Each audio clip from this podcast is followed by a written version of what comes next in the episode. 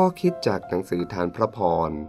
โดยศาสนาจารย์ด็อกเตอร์วีรชัยโกแวร์เรื่องสร้างสันติ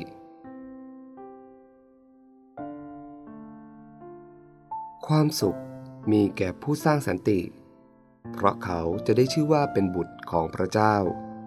มัทธิวบทที่5ข้อ9สังคมมนุษย์ขณะนี้เต็มไปด้วยความขัดแย้งแตกแยกแตกสามัคคีมองดูแล้วเหมือนแก้วน้ำที่เต็มไปด้วยรอยร้าวเราเรียกร้องและแสวงหาความสงบและสันติแต่เราอาจลืมไปว่าความสงบสันตินั้นเริ่มจากตัวเราก่อนแต่ละคนต้องตระหนักว่าตัวเราเป็นส่วนหนึ่งที่สามารถทำให้สังคมล้อมรอบเรามีความสุขสงบได้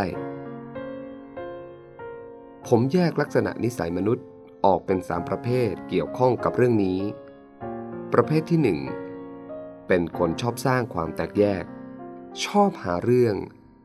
ชอบทะเลาะชอบหว่านความเข้าใจผิดชอบยุชอบนินทาว่าร้ายดูเหมือนว่าเขามีความสุขมากที่สามารถทำให้คนแตกคอกันได้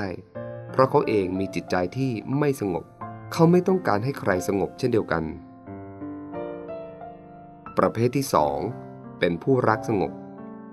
ต้องการอยู่ในโลกส่วนตัวอยากอยู่อย่างสันโดษชอบปลีกวิเวกไม่อยากรับรู้ความเป็นไปของโลกใครจะเป็นอะไรไม่ใช่เรื่องของเราไม่อยากยุ่งกับใครและไม่อยากให้ใครมายุ่งด้วยประเภทที่3เป็นผู้สร้างสันติเขาไม่สร้างความขัดแย้งไม่เฉยเมยต่อความขัดแย้งแต่เขาแสวงหาหนทางที่ดีที่สุดที่หาได้สร้างบรรยากาศแห่งมิตรไมตรีหาทางขจัดความรู้สึกไม่ดีต่อกันทำลายบรรยากาศแห่งความตึงเครียดเขารักสันติและช่วยสร้างให้เกิดสันติพระเยซูคริสต์เป็นทูตของพระเจ้าเสด็จเข้ามาในโลกเพื่อให้เกิดความปรองดองการคืนดีระหว่างมนุษย์กับพระเจ้าและเราผู้เป็นบุตรของพระเจ้าได้รับภารกิจนี้ร่วมกับพระคริสต์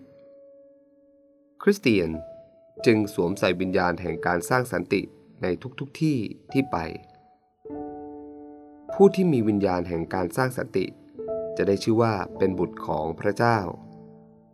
เขารักการสร้างสันติเช่นเดียวกับพระเจ้าของเราขอให้เราเป็นคนหนึ่งในสังคมที่ไม่ก่อการแตกแยกไม่ปลีกตัวแต่ให้เราสวมใส่ใจเมตตาช่วยกันสร้างสันติในที่ซึ่งมีความแตกแยก